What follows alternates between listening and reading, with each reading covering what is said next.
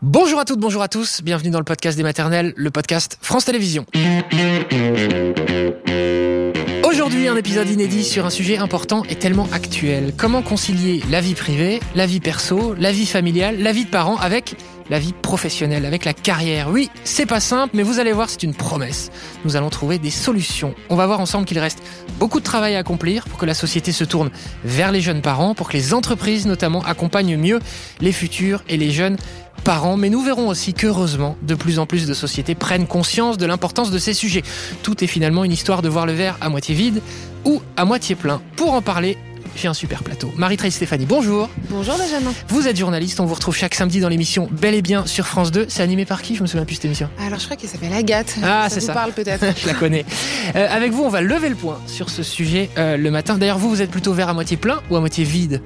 Toujours à moitié plein, C'est bien. même à rabord. Ok, c'est très bien. Bonne philosophie. Selma El Moussi, bonjour. Salut Benjamin. Euh, vous êtes à l'origine du Parental Challenge dont on avait parlé dans l'émission euh, Les maternelles sur France 2. C'est une initiative, une charte à signer pour les entreprises pour qu'elles euh, s'engagent à accompagner chaque personne qui le souhaite dans un rapport sain entre parentalité et travail. Vers à moitié vide, vers à moitié plein? Bah, on va dire vraiment euh, au milieu, parce que si le verre, était plein, le Parental Challenge n'existerait pas, et à la fois j'ai envie de voir le positif aussi. On va détailler avec vous ce qu'il y a dans le Parental Challenge et puis voir aussi ce qu'en disent les entreprises à qui vous le proposez, voir aussi, même si les grosses entreprises euh, sont sensibles à ces sujets. Alexandre Marcel, bonjour. Salut Benjamin. Bienvenue euh, dans le podcast des maternelles, plus connu sous le nom de Papa Plume sur Instagram. Je suis sûr que là, il y a plein de gens qui font Ah oui, c'est lui, il s'appelle Alexandre. Oui, c'est Papa Plume. Compte très suivi où vos coups de gueule, notamment sur ce sujet, mais sur d'autres, sur la place des, des pères notamment, sont souvent très relayés. Vous étiez venu dans la maison des maternelles pour parler de l'allongement du congé paternité il y a quelques temps. Merci beaucoup d'être là à moitié plein le verre, Euh, comme la tasse de thé devant moi aux trois quarts. aux trois quarts et, et, bou- et bouillante. D'ailleurs, je bouillante. dit, mais Je vais attendre un peu Ouais. avant de le boire. je pense un petit peu. Marie-Trail Stéphanie, tout d'abord, quand on pose la question aux femmes françaises, comment jugent-elles le fait de mener de front grossesse et travail? Alors en 2022, pour les femmes françaises, mener une carrière et attendre un bébé reste encore une épreuve, puisque 70% d'entre elles, selon Odoxa, affirment qu'elles en ont gardé un mauvais souvenir. Euh, on peut même dire que la quasi-totalité des femmes enceintes, euh, 95% entre parenthèses, ont des appréhensions dans le fait même d'annoncer leur grossesse au travail. Elles ont peur des discriminations. Et, et cette croyance puise ses racines dans des vieux stéréotypes, euh, car dans l'imaginaire collectif, après l'accouchement, euh, elles seraient moins efficaces au travail. Pire, on douterait même du fait qu'elles reviennent à leur poste de travail après euh, l'accouchement. Alors que c'est tout l'inverse, la vérité, en devenant euh, mère et en devenant père, on est bien meilleur au travail, comme chacun sait, et on va vous le prouver. Euh, Marie, quand on demande aux femmes si avoir un enfant nuit à leur carrière, la réponse est Eh ben, c'est assez catastrophique. Ah. Puisque trois femmes sur quatre affirment que devenir mère a eu un impact négatif sur leur carrière. Il y a plusieurs raisons à cela, notamment le fait qu'elles ne retrouvent pas leur poste au retour de leur congé maternité, ou carrément parce que leur période d'essai est rompue pendant leur grossesse. Euh, il faut bien le dire, le- les résultats sont quand même hallucinants en 2022. C'est toujours euh, hallucinant. D'où l'importance d'en parler, d'en parler et d'en parler. Globalement, il y a une tendance en France depuis le Covid, c'est que les Français veulent passer plus de temps avec leurs proches et moins de temps avec leur boulot. Ça, c'est assez flagrant. Oui, puisque 52% des Français euh, trouvent qu'ils ne passent pas assez de temps en famille et avec des amis, Euh, une tendance qui est en plus supérieure euh, à la moyenne en Europe de l'Ouest. Cette étude marque un changement important sur l'équilibre des Français qui privilégient maintenant le perso plutôt que le pro. Et ça, c'est très certainement une bonne nouvelle. Selma, est-ce que ces chiffres vous surprennent? On rappelle, hein, 70% en mauvais souvenir euh, pour les femmes, 95%, c'est énorme, 95%. En gros, toutes les femmes ont une appréhension sur le fait de devenir mère et de concilier leur, leur vie professionnelle. Non, pas du tout. Pour compléter avec euh, ces stats, euh, on... enfin, tu disais Marie qu'en effet il y a cette euh, peur de la discrimination. Elle est bien réelle et ancrée dans quelque chose de vrai, puisque un quart des femmes sont euh, victimes de discrimination en raison de leur grossesse ou de leur maternité, donc elles ont raison d'avoir peur malheureusement. Euh, et, euh, donc ça, c'est vraiment, nous on a aussi euh, plein d'autres stats. Une femme sur dix qui cache sa grossesse le plus longtemps possible, une sur trois qui a eu l'impression que l'annonce a dérangé sa hiérarchie. Donc euh, oui, on partage euh, totalement le même constat du côté euh, parental challenge. Euh, on va parler des papas, Alexandre, euh, avec toi tout à l'heure, mais d'abord, là aussi, toi, t'es surpris par ces chiffres? Non, pas du tout. Et il y a un autre chiffre qui me revient en tête, c'est qu'il il y a une femme sur deux qui modifie son activité professionnelle après la naissance d'un enfant et seulement un père sur neuf. Donc Ouais, la, pression, elle est hyper forte sur les mères. Elle est sur les pairs sur d'autres raisons, on en reparlera tout à l'heure, mais du coup, moi, je suis pas du tout surpris.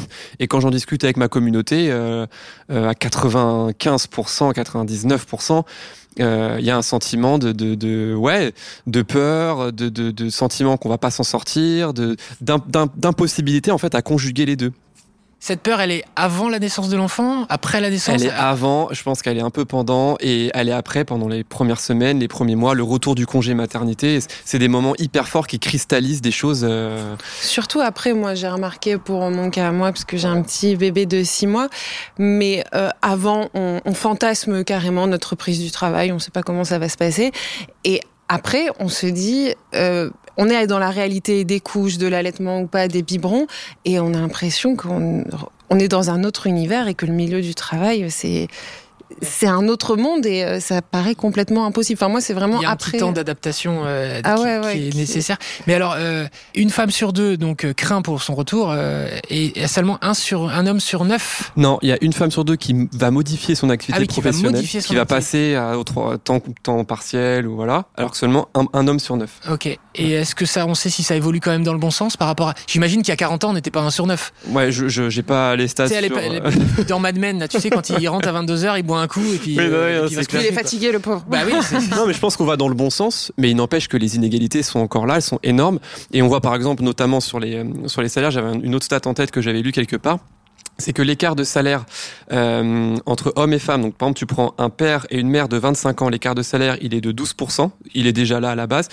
Euh, père et mère à l'âge de 40 ans, il monte à 25%. Donc en fait là, malheureusement la parentalité est vecteur d'inégalité au travail aujourd'hui. Parce qu'il y a un surinvestissement des pères au travail, du coup un sous-investissement des pères dans la sphère personnelle, ça évolue. Hein. Moi, je vois le nombre de pères, qui... mais n'empêche que les chiffres sont là et que la réalité est encore là, et que tout ça, bah, ça nuit évidemment à l'égalité homme-femme en entreprise, et puis dans l'égalité aussi dans les tâches ménagères et domestiques à la maison. Et il y a encore, je pense, trop d'entreprises qui, au moment de recruter un homme ou une femme de 28 ans, se disent, bah, si je recrute la femme, potentiellement, elle va partir en congé mat. Ça, c'est le je veux dire, c'est pas un fantasme, ça existe. Ah non, c'est pas un fantasme du tout. Il y a encore beaucoup de, de discrimination comme ça à l'embauche, euh, vraiment consciente, comme tu viens de le dire, où on se dit, bah, j'ai pas envie parce que j'ai peur du congé, mais aussi, enfin, du congé long qui va être plus long euh, dans le cas de la femme.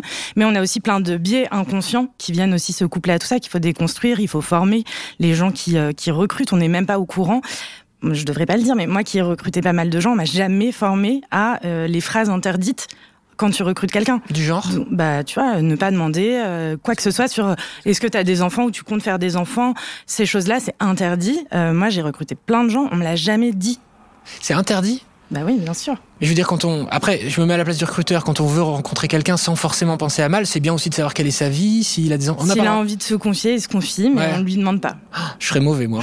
Ça, c'est ce qu'on appelle le, le, le, risque maternité. Et, et, nous, on s'est battu aussi avec le comité de papa là, pour l'allongement du congé paternité parce qu'on estime que plus le congé paternité sera long et se rapprochera du congé maternité, plus on arrivera à transformer ce risque maternité en risque entre guillemets parentalité. Il faudrait qu'il n'y ait pas de risque du et tout. du coup, discrimination pour hommes et femmes, mais au moins tout mais, le monde sera discriminé euh, voilà, pareil. Mais comme 80% des salariés sont parents, qui est une stat que j'ai trouvée, du coup tu te dis bon tu vas pas discriminer 80% des euh, gens. Exactement. ouais. Bon que 50 c'est déjà pas mal mais.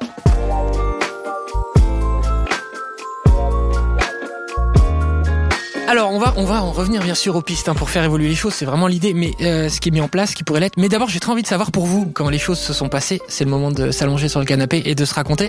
Selma, on commence avec toi. Oui, bah du coup moi je vais nuancer un peu ce que vous avez dit sur, euh, en tout cas vous dans vos expériences perso, où c'est plutôt sur l'après où ça est devenu compliqué, sur l'équilibre pro perso, euh, parce que moi du coup j'ai commencé avec un parcours PMA de mon côté, et donc à ce moment-là l'équilibre pro perso il en prend déjà vachement un coup.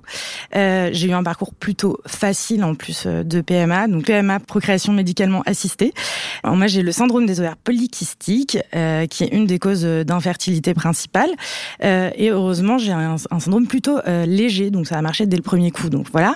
Mais par contre, euh, à ce moment-là, moi, je bosse dans le conseil euh, à côté du Parental Challenge. J'ai une activité. Il faut dire, c'est que PMA, ça veut dire plein de rendez-vous médicaux, Exactement. des piqûres d'hormones qui peuvent claquer, qui peuvent fait. crever, avec les mots qu'on peut connaître pendant la grossesse à ce moment-là. Enfin, t'en parleras mieux que moi, voilà, mais je veux dire, on parle de quelque fait. chose de costaud, quoi. Et c'est, enfin, moi, du coup, je voilà, quand, quand on s'est lancé avec mon conjoint en se disant on a envie d'avoir un bébé, ça n'arrivait pas. J'ai su que j'avais ça. Euh, mais en fait, j'étais en mission pour un client et j'avais des déplacements euh, professionnels tout le temps. Et du coup, je pouvais pas m'en occuper. Je pouvais juste pas rentrer dans le parcours PMA et euh, gérer ce, ce truc et me faire euh, ces piqûres, ces échos euh, à répétition. Et il y a le Covid qui est arrivé. Et pour moi, ça a été assez salvateur parce que j'ai eu enfin l'occasion de m'occuper de moi et de ça. Et, et malgré tout, malgré que j'ai été en télétravail à 100%, ce qui a vachement aidé pour moi de ce parcours PMA, c'était quand même hyper contraignant du jour au lendemain. Donc, en gros, on a la gynéco qui nous dit faut que tu reviennes dans deux jours à 15h, faut que tu reviennes demain à 16h. Euh, faut tout lâcher et y aller. On n'a pas le choix, euh, d'autres choix. Donc pour moi, l'équilibre pro-perso, euh, il a été euh, bien réel, le challenge dès le désir d'enfant. Et donc là, vous avez une révélation à titre professionnel, c'est que les, les, les, boîtes ne sont pas du tout formées pour accompagner les profils comme le vôtre ou comme des profils, euh, enfin tous les profils de jeunes parents bah, Carrément. Bah, déjà, je me suis rendu compte que je connaissais pas, moi, à titre personnel, mes droits. Euh, donc, euh, dans le cadre des parcours PMA, on a des autorisations d'absence rémunérées pour euh, la femme qui va subir l'insémination ou la FIF, mais aussi pour euh, le conjoint ou la conjointe.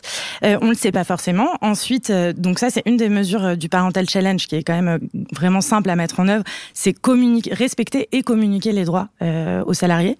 Et après, il y a autre chose, c'est aussi euh, mettre en place un, un, process qui permet de respecter euh, la confidentialité, enfin d'assurer la confidentialité.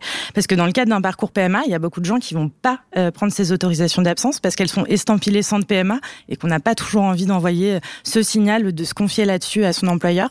Donc c'est hyper important qu'une personne RH réceptionnaire du justificatif, que on lui dise bien qu'il est tenu à la confidentialité. Le manager, il doit juste savoir qu'on a une autorisation d'absence qui est ok, validée avec les RH. Il n'a pas besoin de savoir la raison raison si on veut pas s'y confier.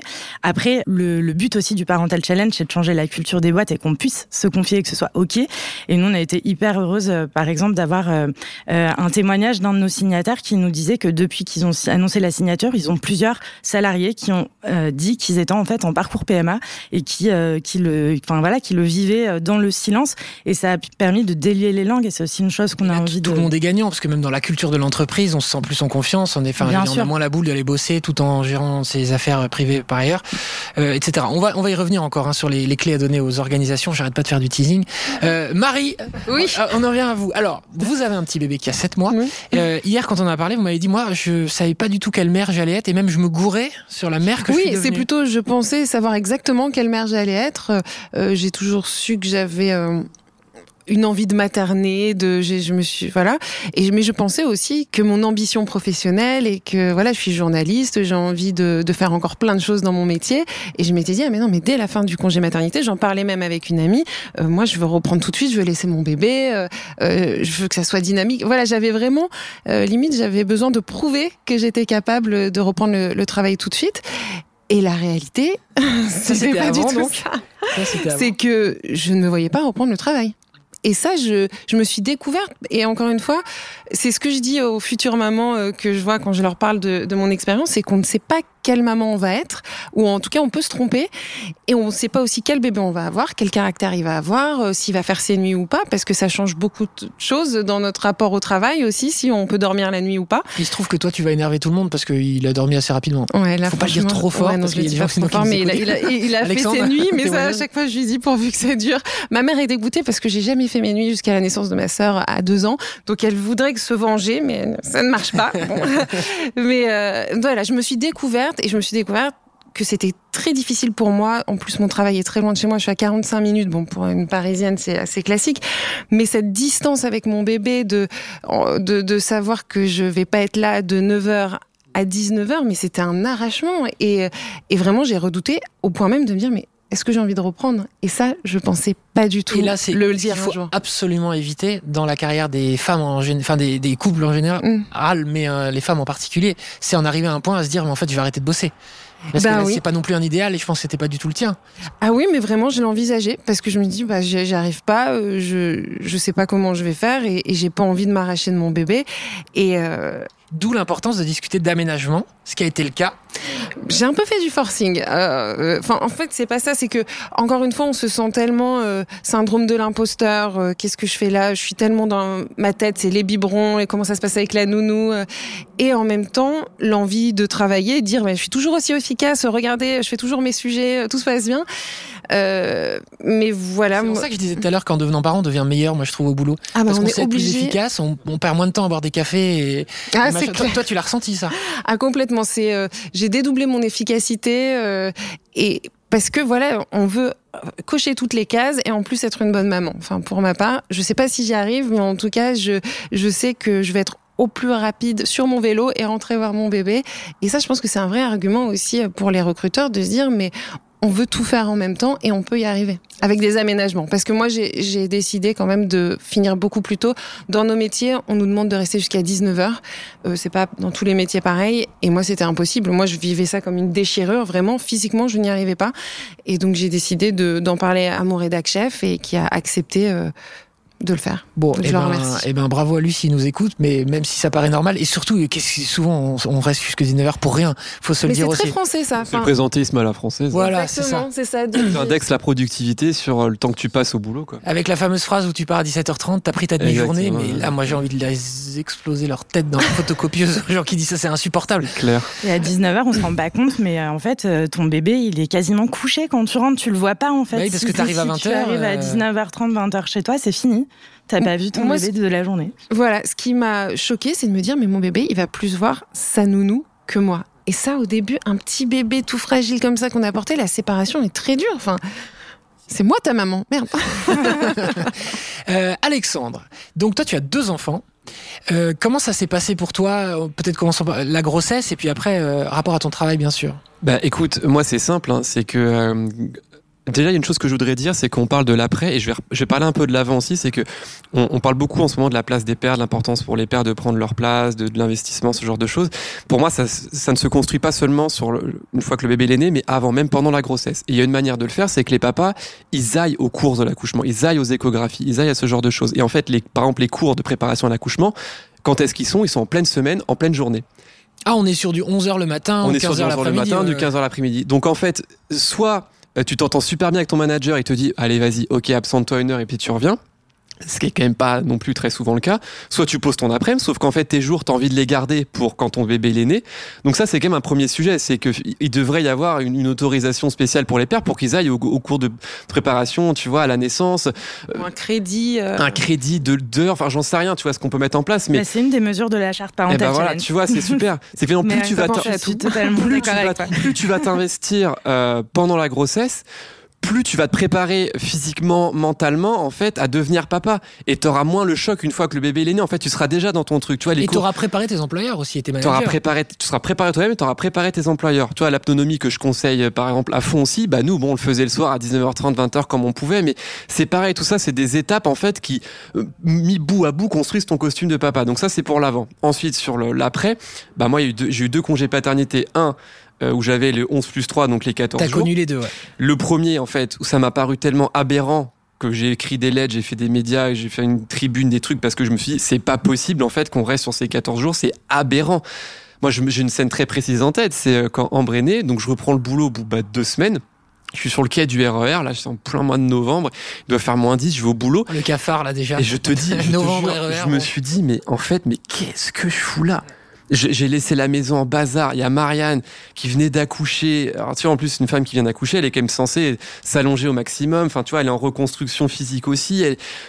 comment tu veux qu'une maman, enfin, tu vois, se reconstruise, qu'elle s'occupe du bébé, des machines, du linge, de la maison. Et moi, je me disais, mais qu'est-ce que je fous? Qu'est-ce que je fous? En plus, c'était avant le Covid, donc il n'y avait pas de télétravail toute la semaine, j'étais au boulot, donc je partais le matin, il était 7 heures, je sais pas quelle heure, je rentrais le soir, il était 19 heures. Enfin, je me suis dit, mais c'est un délire.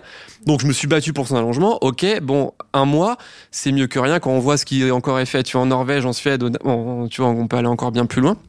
Et je trouve que le choc a été encore plus dur avec le deuxième parce que là, euh, là, fallait s'occuper d'Orme, aller la chercher à l'école.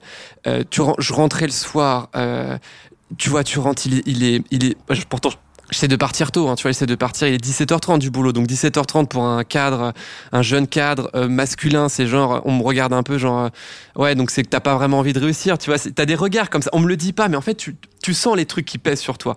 C'est-à-dire que tu te lèves au milieu de l'open space, tu travailles à l'open space à 17h30, alors que tout le monde se barre bah, à 19h. Après, les gens, ils doivent te suivre sur Instagram, et donc ça va que par ailleurs. Euh, voilà, moi j'ai cette, cet appui-là. C'est de, en fait, les gens me connaissent. Il y a plein d'hommes dans cette situation qui, qui, ont pas ça. et c'est difficile. En fait, c'est prendre une stature, c'est de te dire, en fait, moi, ok, à 17h30 tous les jours, je pars parce que j'ai envie de passer du temps avec mes enfants, j'ai envie d'aller les chercher à la crèche, à l'école, le truc, mais en fait, ça demande une sorte de, force morale.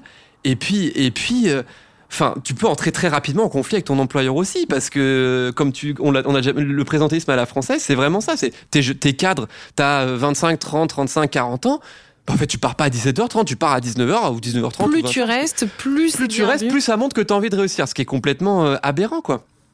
Et, et, moi, je me souviens de soir, hyper dur. Swan, euh, quand tu vois, il est né en août, septembre. Attention, parce que tu as deux personnes en face de toi qui ont qu'un enfant. Et donc elle t'écoute Ah ouais, attentivement. On a peur, moi- c'est clair. Ça... Non, le deuxième, c'est cool.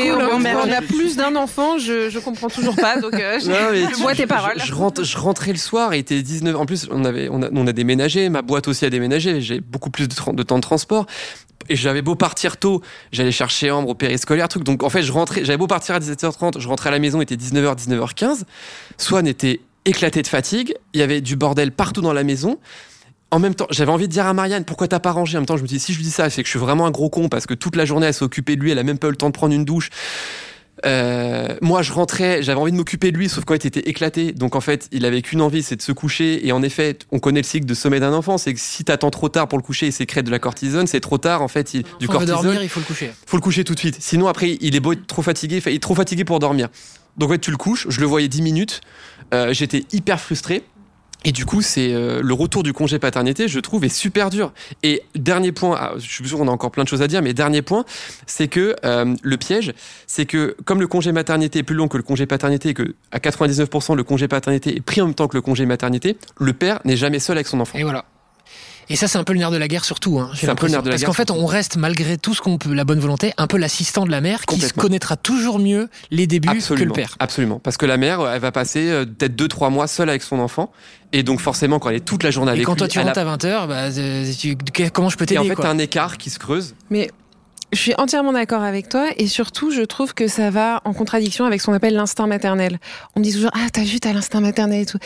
Eh bien, voilà, je- j'enfonce une porte ouverte, mais ça n'existe pas, l'instinct maternel. Et surtout, euh. c'est quelque chose qui se crée à force d'observation. Euh, C'est-à-dire que plus tu restes avec ton bébé, plus tu vas comprendre ah là ce pleur là c'est parce qu'il a faim, celui-ci c'est parce que la couche est pleine et euh, fatalement euh, si c'était le papa qui est collé au bébé, bah il va l'avoir cet instinct, il va comprendre le langage du bébé. Qui est Et même pas un instinct, qui est une, une, une observation. une observation, de la ouais. connaissance qui se crée. et, euh, absolument. Ouais. Bah, Bien sûr, tout comme quand t'es un collègue que tu vois 12 heures par jour, au bout d'un moment tu le connais bien. hein. Bah, Et exactement. quand c'est la pause clope, euh, tu sais, Exactement. il prend beaucoup de post-club.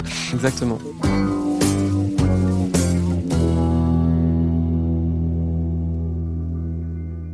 Selma, dans les, dans les idées, là, dans tout ce qui vient d'être raconté, dans vos deux messages, c'est l'idée de pouvoir partir à 17h30, effectivement, paraît pleine de bon sens. Et qu'est-ce qu'on fait si notre employeur cale des, rendez-vous, des réunions, pardon, à 18h30 je veux dire, c'est quand même une des bases. On a longtemps dit que, que pour aider les femmes, il fallait arrêter de faire ça, mais en fait, c'est pas pour aider les femmes, c'est pour aider les jeunes parents.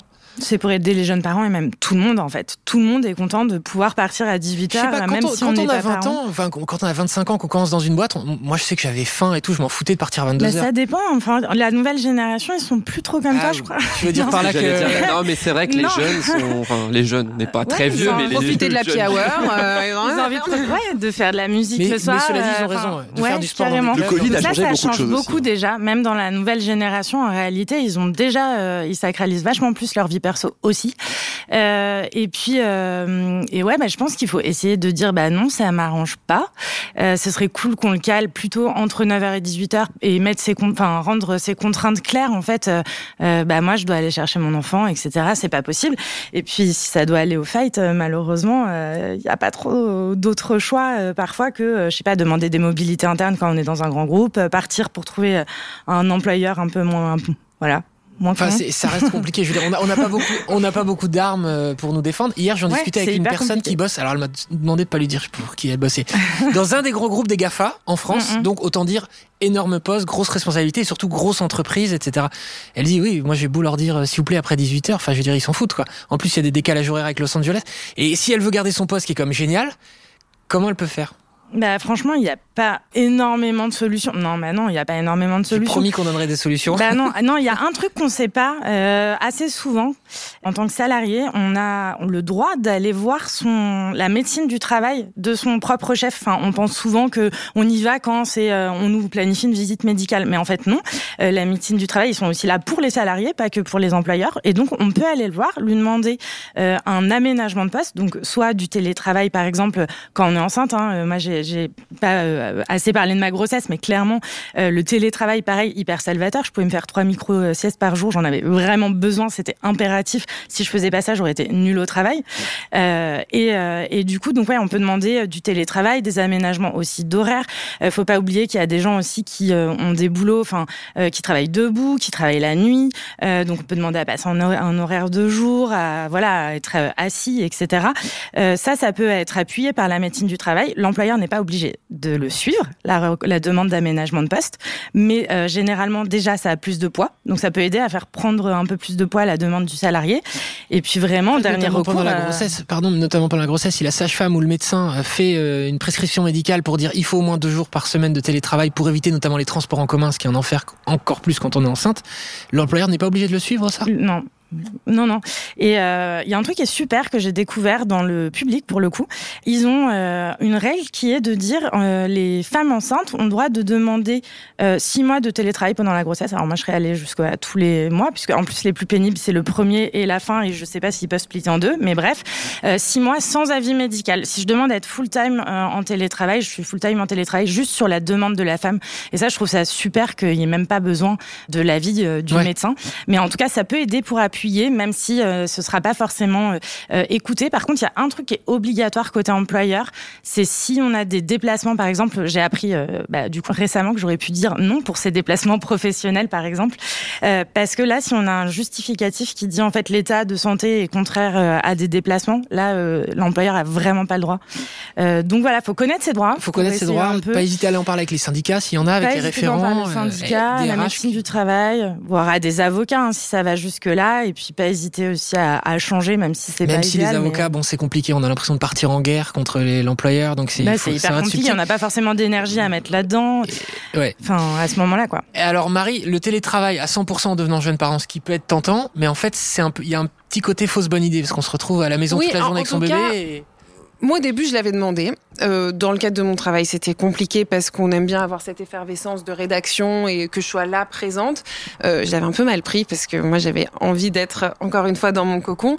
Mais au final, euh, c'est vrai que on coupe jamais le cordon et c'est difficile d'être dans le même appartement que son bébé, de l'entendre pleurer. Enfin, dans mon cas, moi, il est gardé euh, à domicile, donc ça aussi c'est un luxe. Ça aide qu'il y moins ce truc de séparation, de le laisser euh, pour une garde partagée, par exemple, ou même euh, à, la crèche et d'avoir cette séparation. Donc je savais qu'il était dans son cocon.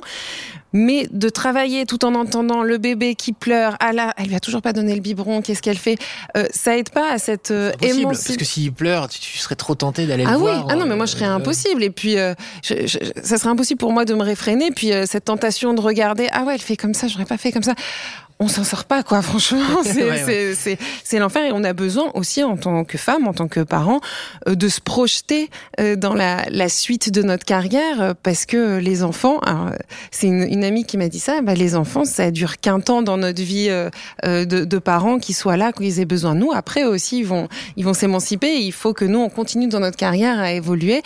Et moi, ça a été très très très difficile de partir, mais aussi j'étais contente et même au bout de quelques mois, j'ai repris du plaisir au travail. Ce qui c'est important de le dire ça. Mais oui, c'est que je, je m'imaginais pas du tout. Et euh, là, j'arrive en me disant ah bah ouais, je suis contente, j'ai fini ma journée avec ce sentiment d'avoir bien fait mon travail et de retrouver mon bébé.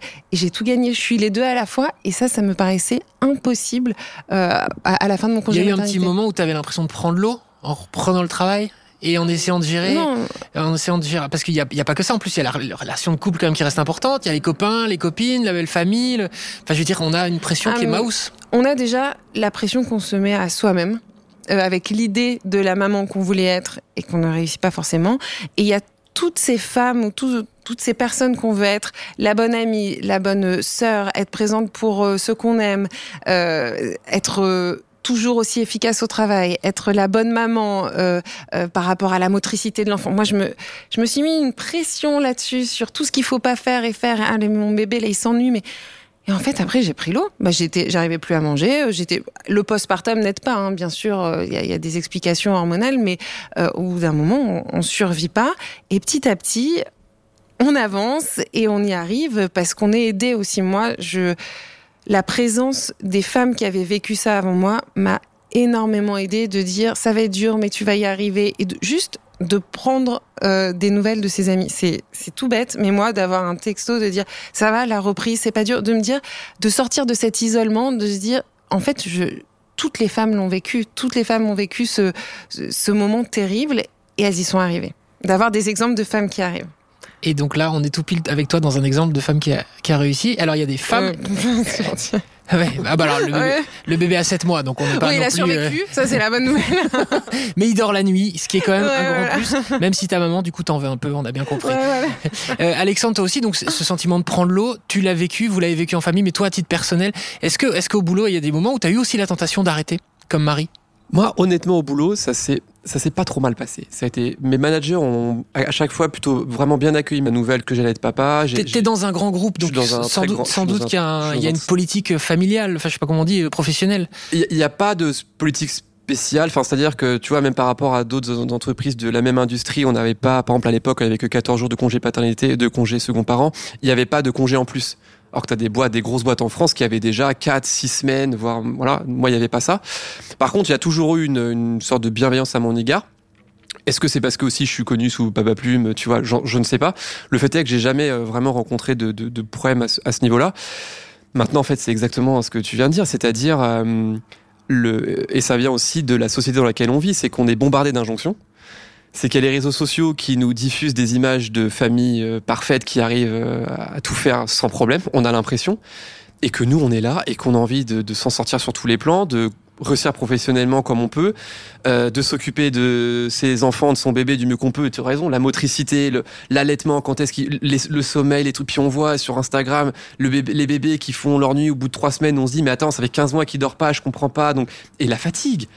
Parce que ça, il faut qu'on en parle aussi. C'est la fatigue. C'est que quand tu dors pas une nuit, ok, deux nuits, trois nuits, mais quand ça dure des semaines et des mois, Ambre, elle a fait, j'aime pas l'expression faire ses nuits, mais elle a commencé à faire des bonnes nuits, on va dire, au bout de 15 mois. Je te jure, t'arrives au boulot. En fait, il y a des matins, t'es un zombie, tu sais même plus. Tu sais, c'est la gueule de bois alors que t'as pas bu la veille, tu vois. T'as jamais fait, moi j'ai fait une fois ou deux d'aller dormir au chiottes un quart d'heure. Et tu t'assois sur la. fait, j'ai ouais. fait. ouais. Et là tu, te- là, tu te dis, ma vie est devenue quand même quelque chose de. Moi, je me suis déjà roulé en boule dans des salles de réu, par terre. Non, mais en fait, tu peux pas. Ouais, Il y a un moment, c'est de la survie aussi. Un hein. moment, c'est de la survie. Et, euh, et c'est vraiment ce côté physique qui t'use, tu vois. Alors moi, j'ai deux enfants, donc ceux qui en ont trois à quatre, je sais même pas comment ils font, mais tu vois, je sens que j'ai mal au dos, je sens que là, là les nuits, ça, tu vois, ils nous ont fait une semaine où ils se sont relayés toutes les nuits. Alors, Ouais, souvent ils sont cauchemar. organisés en plus. les Ils sont organisés, ils ont un planning. tu vois, ils ont un agenda partagé. Ambre qui, qui vient travailler parce qu'elle a fait un cauchemar. Deux heures après, euh, Swan qui est enrhumé, donc il se met à tousser, et puis il se réveille, et puis il a faim évidemment, donc tu te. Et en fait, tu t'es réveillé cinq fois dans la nuit, et le matin, il faut que tu te lèves à 7 heures, que tu prennes ton RER, que tu ailles bosser, que le soir, tu repartes à 17h30, que tu ailles chercher le premier à la crèche, le deuxième à l'école, truc, truc, et tous les jours, tous les jours, tous les jours, tous les jours. Et le week-end, tu te reposes pas parce que tu t'occupes d'eux, les vacances, tu te reposes pas parce que tu t'occupes d'eux. Et à un moment, en fait, t'es juste, t'es juste décalqué, quoi. Tu vois C'est là où le télétravail peut être pas mal finalement. Et parce moi, le que déjà, moi, j'ai deux jours une par heure semaine. de transport en moins J'ai deux jours par semaine, ça me sauve. Ça me sauve parce qu'en fait, pendant mon télétravail, un, comme tu dis, j'ai pas mon transport. Et je m'occupe de la maison. Et voilà, exactement. je m'occupe de la maison, donc je fais mon linge. Un petit coup de. bon, on a une femme de ménage maintenant parce qu'on on se sortait plus. Voilà. Mais même pour ranger, faire le linge, sortir, vider de la vaisselle. Si t'as pas du tout tes travail, honnêtement, je ne sais même pas comment on ferait. Et quoi. alors professionnellement parlant, on est entre nous, hein, ils écoutent pas tes employeurs. Tu dirais que t'es tout aussi efficace ces deux jours de télétravail que. Ben, en fait, je pense que je, je suis beaucoup plus productif globalement qu'avant. En fait, j'ai pas le choix. C'est ce qu'on se disait au début de l'émission. C'est que, euh, en fait, mes horaires ont réduit, mais j'ai- pas réduit la, la- ce que je fais en termes La de productivité, de ma productivité. Ouais, ouais. En fait, on n'a pas le choix. Ouais, t'a- t'apprends à être. euh, T'apprends à être euh, plus rapide. Tu fais, tu fais moins de pauses. Tu, tu dis peut-être que tes plages de 3 heures de boulot, tu les réduis en une heure. Ou... Mais en fait, on y arrive. On- moi, je vois quand je suis, au- je suis beaucoup plus efficace quand je suis chez moi que j'ai personne pour me déranger. Quand je suis au boulot, on vient me parler toutes les 3 minutes. T'as envie de faire un- une pause café avec telle personne. Tes pauses déj, tu les fais un peu plus longtemps. Et même d'un point de vue hygiène personnelle, euh, par exemple, moi j'ai besoin de faire du sport, bah mon sport je le fais sur mon heure de déjeuner en Ah, télétravail. ouais, C'est un meilleur conseil au monde parce que plutôt que de faire des déj ou d'une cantine, euh, une plâtrée de. Bah boum, je vais, Lasagne. faire, je vais faire une heure de sport. Moi c'est mardi, jeudi mon télétravail. Bah sur mon heure de télétravail euh, du midi, bam, je vais faire mon sport. Et ça, ça, me, ça, me, ça me sauve en fait. Très bon conseil de faire du sport et de moins manger le, le, le midi. Bah, je mange quand même.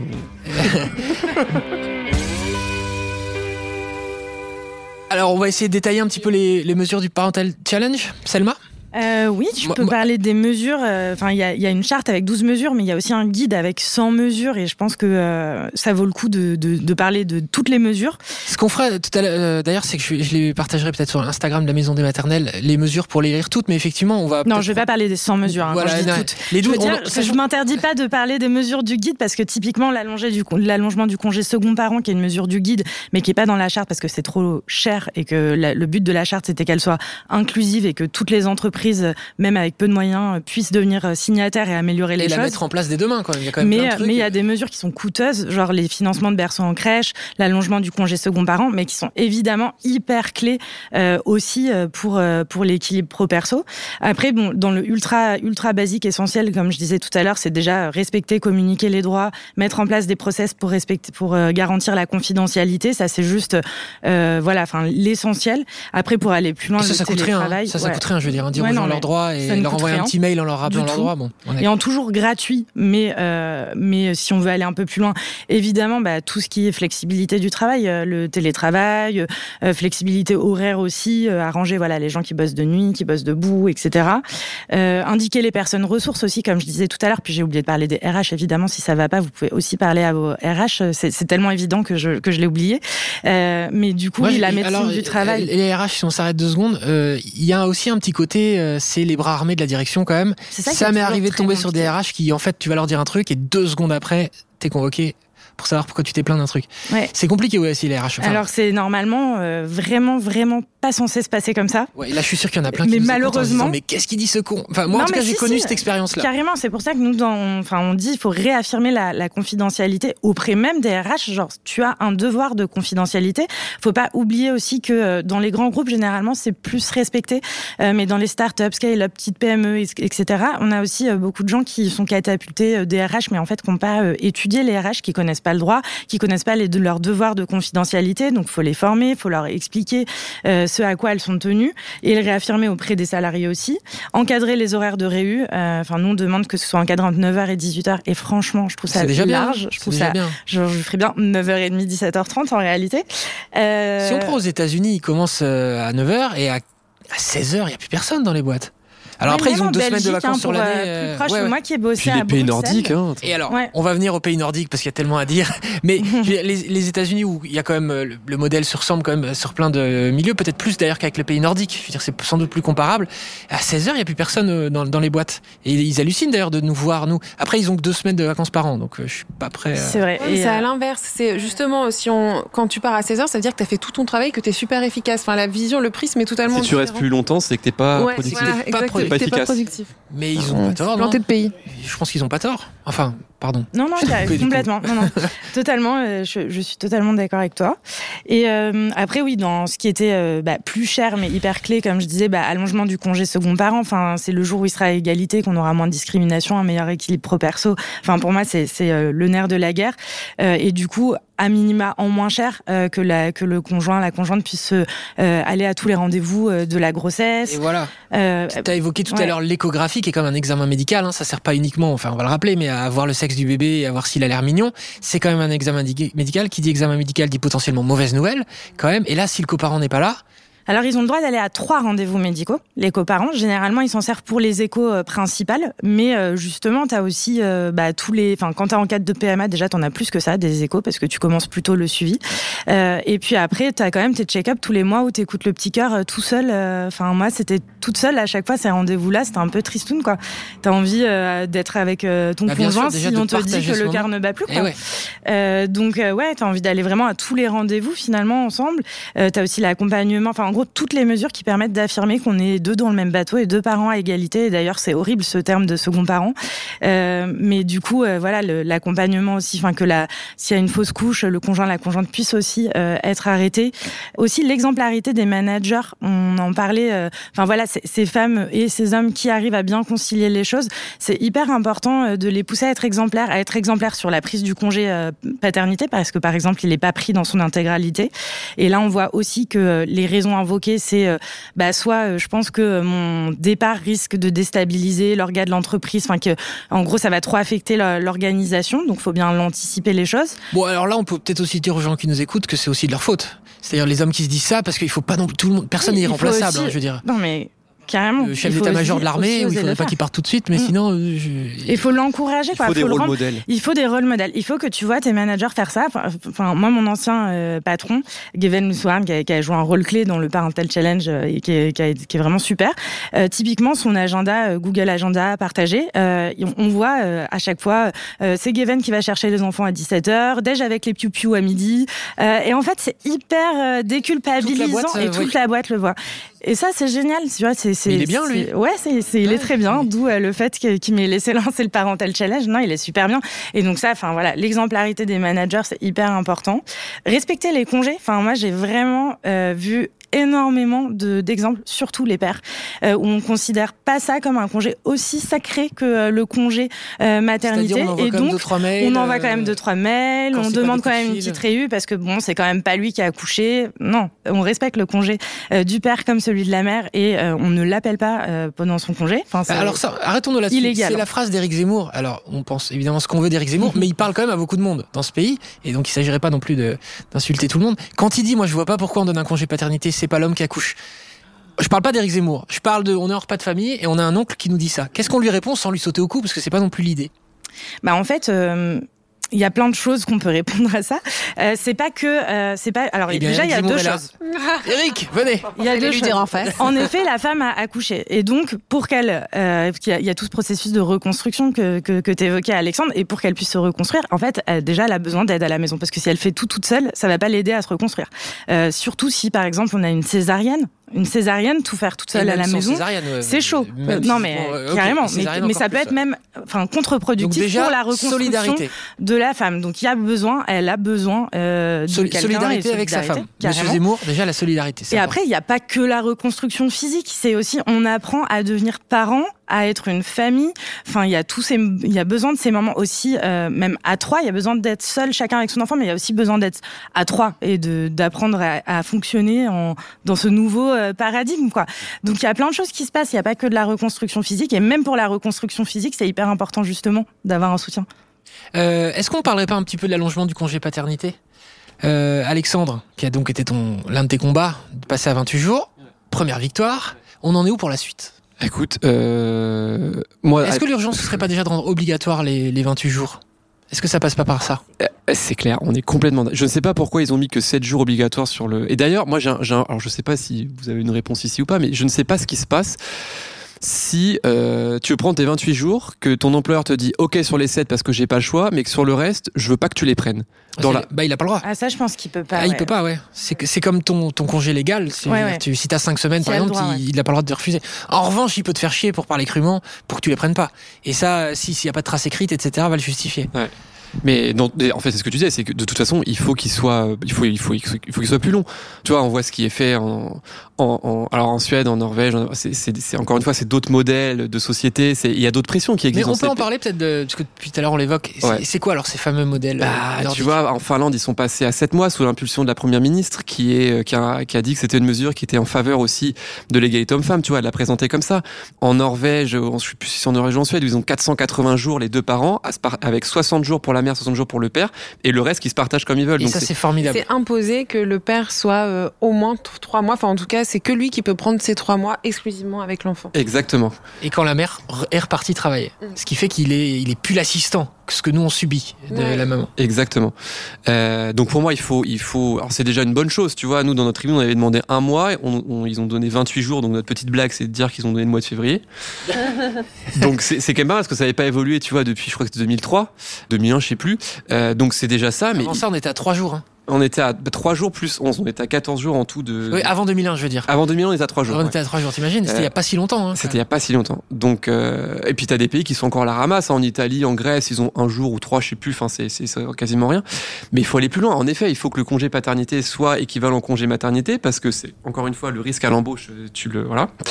Euh, et puis en fait, c'est tellement important pour de prendre son congé paternité. C'est important pour le papa parce que c'est à ce moment-là qu'il va apprendre à se connaître en tant que papa, qu'il va apprendre à connaître son son bébé, c'est là où se créent les premiers liens d'attachement. Enfin, c'est fondamental. C'est important pour la maman parce que c'est pas elle de tout gérer toute seule. Elle vient d'accoucher, tu vois. Enfin, c'est pour moi, ça me paraît aberrant. Et puis c'est important. après, les mauvaises habitudes restent, quoi. À partir du moment où elle a commencé à tout gérer, Exactement. Bah, va il, y a des ça. il y a des études qui ont été faites hein, en Allemagne et puis dans les pays nordiques qui montrent que plus le père il est investi sur les premières semaines et les premiers mois, plus l'égalité en- entre hommes et femmes est forte à la fois à la maison et en, en entreprise sur le long terme. Donc c'est important pour la famille et c'est important pour la société en général si on veut une société qui est plus juste et plus, plus égalitaire. Et alors j'aime bien enfoncer des portes ouvertes. On peut aussi dire euh, que c'est un bonheur de s'occuper de son enfant en tant que père. Je veux dire, c'est pas que pour le lien, que pour le truc, c'est aussi pour son plaisir personnel. Là j'enfonce une porte ouverte, mais c'est bien de le Ouais, dire. mais tu vois, on peut ajouter que plaisir, on, peut ajouter que, que quand les pères s'occupent de leurs enfants, on sécrète de l'ocytocine, qui est un truc qu'on a découvert récemment. Pendant très longtemps, on a cru que c'était simplement les mères qui sécrétaient de l'ocytocine lorsque elles allaitaient ou lorsque ça permet aussi quand elles accouchent, c'est la dilatation du col, etc. Je vais pas entrer dans les détails scientifiques parce que je suis pas scientifique, voilà. Mais euh, aujourd'hui, on sait que quand un père il change les couches, que quand il fait des bisous bisous à son enfant, que quand il lui donne le biberon, il sécrète de l'ocytocine, qui est l'hormone du bien-être, du plaisir euh, de- et de l'attachement. Et alors donc, sur bah, le fait, changement de couche, je me souviens pas, mais sur tout le reste, bah, je suis moi, d'accord. je prends du plaisir. En changeant la couche, écoute, couches. c'est Ça très dépend bien. la couche. Ça dépend la couche. Ça dépend la est sur un caca explosif. euh, Enfin, Mais- mais, tout ça pour dire que oui, s'occuper de, de son bébé, bah ça, ça rend heureux. Même si, attendez, même si c'est compliqué, même si les nuits ça éclate, même mais si là, on le dit depuis tout à l'heure que c'est compliqué. C'est mais, bien aussi de dire quand même moi, j'ai jamais été aussi heureux comme, comme occupant de mes enfants à titre Et personnel. aussi, moi, de, des expériences que j'ai entendues autour de moi, c'est que plus le papa est en lien avec son enfant, plus le plaisir continue. C'est-à-dire, euh, si c'est trop ponctuel, euh, Oui. euh, si ça en pointillé, parce que ça tu marche. deviens à l'aise, Voilà, ouais. parce que tu maîtrises, parce que tu es fier aussi de progresser. Tu vois, si tu le vois en effet une demi-heure par jour, t'as pas le temps, tu tu t'y arrives pas quoi. Mm. T'arrives pas à créer tes liens. Voire même ça peut faire peur, parce que du coup, on Ça sait peut pas comment s'y prendre. Et... Mais pour ça, c'est aussi Faut de la lâcher, responsabilité. Moi, c'est ce que je dis au papa, c'est que en fait, c'est ok d'avoir peur parce que devenir papa, devenir parent, c'est un tsunami qui renverse l'existence. Et pour autant, en fait, il faut s'engager, il faut y aller, il faut mettre les mains dans les couches dès la maternité. Quand la sage-femme va ou l'infirmière dit qui veut donner le bain, bah le papa dit ok, moi je veux donner le bain. Et il faut se trouver des rituels et des moments seuls avec son enfant. Ça peut être le moment du bain, ça Le peut bain, être c'est un bon conseil, hein, parce que comme il y a quand même plein de jobs qui est donné à la maman, à la bah, notamment celle à l'aide. Tu vois, en effet, oui, c'est un moment qui est c'est pas mal le bain, Le exactement. Moi, je leur dis à chaque fois, donnez le bain. Ça peut être un moment à vous. Tu donnes le bain, ensuite tu fais un petit massage, tu et tu prends comme ça une demi-heure, trois quarts d'heure de moment juste avec ton bébé où tu lui parles. Et c'est un bon moment, ouais. où c'est un Là, moment on sécrète super, de l'ocytocine. Je pas. Sécrète de l'ocytocine. Et, euh, et le bain, il y a que le premier qui fait peur en vrai. Le premier, on a un peu peur de le faire tomber dans l'eau, etc. Ouais, puis on sera survie. les trois, quatre C'est premiers. ce que j'ai fait moi personnellement. Est-ce que, mon poignet va rompre Ouais, brutalement euh, Non, ton poignet ne va pas rompre brutalement. Je l'ai laissé du coup, euh, j'ai laissé bien le père prendre sa place dans le dans l'histoire du bain du coup. Bah ouais, si tu l'as fait tomber, ouais. Ouais. je comprends. Après, t'as oui. des trucs qui t'aident, c'est t'as des, des trucs que tu mets dans la baignoire où tu peux poser le bébé dessus. Parce qu'en effet, le tenir avec son bras comme ça, tu dis, oh là, s'il glisse, truc. Après, t'as des, t'as des trucs qui Il y a peuvent une petite t'aider à avoir technique un de peu moins choper le peur. bras. euh, en podcast, c'est compliqué de le. Mettre bien J'avais tout fait théoriquement. Le bras de l'autre côté. Voilà, c'est ça. Il y a des petites techniques, il y a des petits tutos. Euh, tiens, Mais je trouve qu'il y a une fierté de se dire, putain, on pendant qu'on se parle, il y a ma fille qui m'appelle. Donc là, on est dans le sujet concilier vie privée et vie perso. Est-ce que je décroche? Attendez, bougez pas. Je te rappelle, d'accord? À tout à l'heure, je te rappelle. Voilà. Euh, écoutez, c'est parfait, ça illustre parfaitement notre sujet, dont on sort un tout petit peu pour parler du couple. Mais Alexandre, euh, globalement, on est quand même dans les mêmes sujets, c'est-à-dire qu'on parle euh, concilier vie privée, vie perso, euh, investissement des coparents, des papas, et donc c'est aussi pour préserver le couple, parce qu'on va pas se mentir, tsunami dans la vie du couple que l'arrivée d'un enfant. C'est d'ailleurs bien de le dire, parce que sur Instagram, on a l'impression que tout le monde est heureux, tout, tout de suite, etc. Euh, et donc tous ces sujets se relient aussi pour préserver son couple. Bien sûr. Bah, le couple est mis à mal en fait. Enfin, Il y a un couple sur deux qui se sépare ou qui, euh, ou un sur trois ou deux sur trois, je sais plus, mais enfin c'est c'est juste, Moi, j'ai c'est, oublié ce chiffre. il parce était tellement, il était tellement énorme que je, je. J'ai vu euh, trois couples d'amis, euh, je me suis dit, bon, lequel va y passer Voilà. Mais oui, parce que t'as la fatigue, parce que euh, D'où l'importance d'être une team. Je veux dire qu'il y en a pas un qui privilégie son boulot et l'autre euh, Ouais, qui galère. à- Ouais. Et puis de, de et du coup c'est important que le papa passe du temps seul avec son bébé parce qu'en fait ça, ça apprend à mettre à la, place de l'autre aussi. Tu vois t'as le papa qui, qui va rentrer le soir en disant ah j'ai eu ma journée de boulot en plus on a eu une mauvaise nuit je suis éclaté. Il va il va voir la maman qui est restée là toute la journée et puis il va voir le, la vaisselle par exemple qui est pas débarrassée. Il T'aurais quand même alors qu'en fait la maman elle a lutté toute la journée. Ça se trouve le bébé il a hurlé il a pleuré toute la journée parce que il a des problèmes intestinaux parce que il a des, un RGO il a je ne sais pas quoi. Et en fait elle est épuisée aussi. Et en fait plus le temps passe plus t'es fatigué et plus tu peux avoir des incompréhensions. Tu vois, tu comprends plus l'autre en fait. Et comme tu as, très peu de moments tous les deux pour te ressourcer, et c'est ce que je dis aux parents aussi, c'est essayer, c'est difficile, notamment les premières semaines et les premiers mois, mais essayez de vous trouver des moments à deux, tu vois. Un petit resto confié aux grands-parents si possible, euh, et puis ne, pas, ne jamais hésiter à demander de l'aide, quoi. Ne pas hésiter à... C'est ce que Marie, tu disais tout à l'heure, par un moment, juste un petit message te fait. Respirer un coup, je suis pas toute seule en fait. Exactement, Euh, sortir de, de mon isolement et puis euh, aussi euh, ne pas avoir peur de demander de l'aide, c'est clair. De, on a tellement C'est envie, pas honteux. c'est pas honteux et puis euh, ça casse pas euh, En l'image. revanche, ma fille arrête pas de m'appeler là, les amis. Allô Mais je suis en train d'enregistrer un podcast. Ça- tout va bien? Ah ben non, je suis pas à la maison. Allez, je te Tu vis dans un manoir? Je te rappelle, je te rappelle. Bon, bah voilà, je me suis fait engueuler. Euh, Marie, euh, t'as mené une petite enquête auprès de tes. Alors, c'est pas euh, représentatif, hein, mais auprès de proches de ton entourage, jeunes mamans, pour leur poser des questions justement sur la gestion. Euh, Bah, Alors, cette enquête, ça m'a laissé très perplexe. Enfin, cette enquête, voilà, je fais un petit sondage euh, sur une quinzaine euh, de mamans. Parce qu'en fait, j'ai absolument toutes les réponses imaginables. Non, non, c'est bon, c'est bon. Elle arrête pas de m'appeler, mais c'est, elle me harcèle. C'est sa manière de me harceler. On garde tout ça dans le podcast. hein. Je le dis à Alexandre Ferreira qui fait le montage, évidemment. C'est parfait, ça illustre. Euh, en fait, j'ai eu une multitude de réponses, mais qui allaient dans tous les sens. C'est-à-dire que, en fait, on- chaque femme a une. Enfin, c'est pareil, c'est un peu euh, une. non, pas tant que ça, une porte ouverte. Mais, mais je veux dire, autant Personne ne sait comment il va être en, en devenant Personne ne sait et surtout j'ai autant des exemples de femmes qui m'ont dit j'ai été super bien accueillie dans mon euh, dans mon entreprise surtout parce que ma manager elle aussi était maman donc elle comprenait plus mes problématiques d'autres qui ont dit ils ont rien voulu savoir donc je sais pas quelle conclusion tirer de tout ça à part que euh, elles y sont toutes arrivées et que il y a y a eu aussi la, la problématique des femmes qui ont des jumeaux qui ont eu un an euh, d'arrêt euh, de congé et qui ont eu après derrière un aménagement de temps de travail.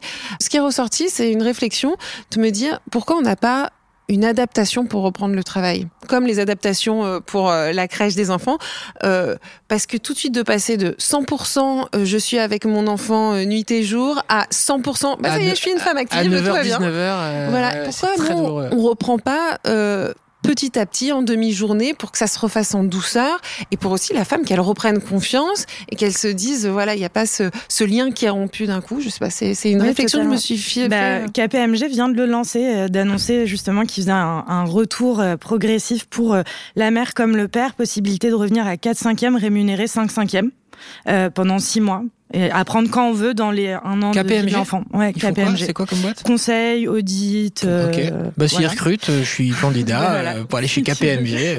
te reconvertir.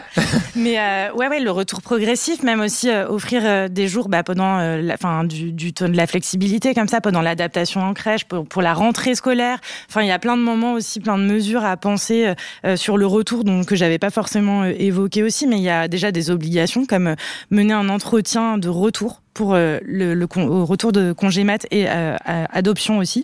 Euh, ça, je pense qu'il faudrait le faire aussi du coup pour le second parent, parce que c'est déjà l'occasion de parler aussi. Alors oui, on va pas, ça va pas avoir changé les objectifs de l'année en un mois malheureusement, mais par contre, on peut déjà parler d'équilibre vie pro vie perso. C'est quoi tes nouvelles contraintes? Comment tu vois aujourd'hui comment s'inscrit ton taf, ta vie perso? Est-ce que tu as besoin qu'on fasse des réaménagements?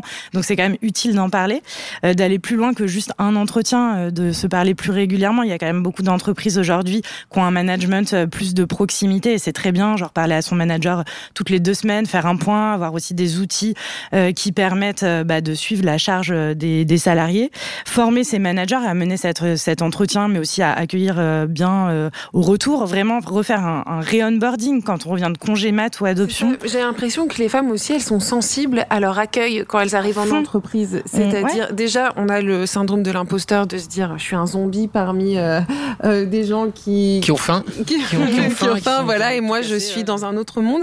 Et euh, dans, dans ce questionnaire, elles m'ont dit quand même, bah, juste de dire ça va, comment tu te sens, comment des, des Avoir choses un déj de fois, bienvenue avec toute l'équipe, des cafés Mais- planifiés, moi avec la, planifié des cafés avec tous les nouveaux qui étaient arrivés pendant mon absence en, en tête à tête, plus un déj de encore, C'est bienvenue. gratuit, Ah, ça, ça rien. rien. mais un peu d'empathie Ouais. et, euh, et de laisser une nouvelle place. Et si euh, on pousse jusqu'au bouquet de fleurs, quand même, là, on est dans le top du top. Mais J'ai eu un cadeau de retour, il y a eu Ah un bah. cadeau Ah pour ouais. mon bébé, un pour moi, un pour mon mec. Eh ben, Donc, ça, la, super. Mais ça, ça change tout, ouais. Voilà.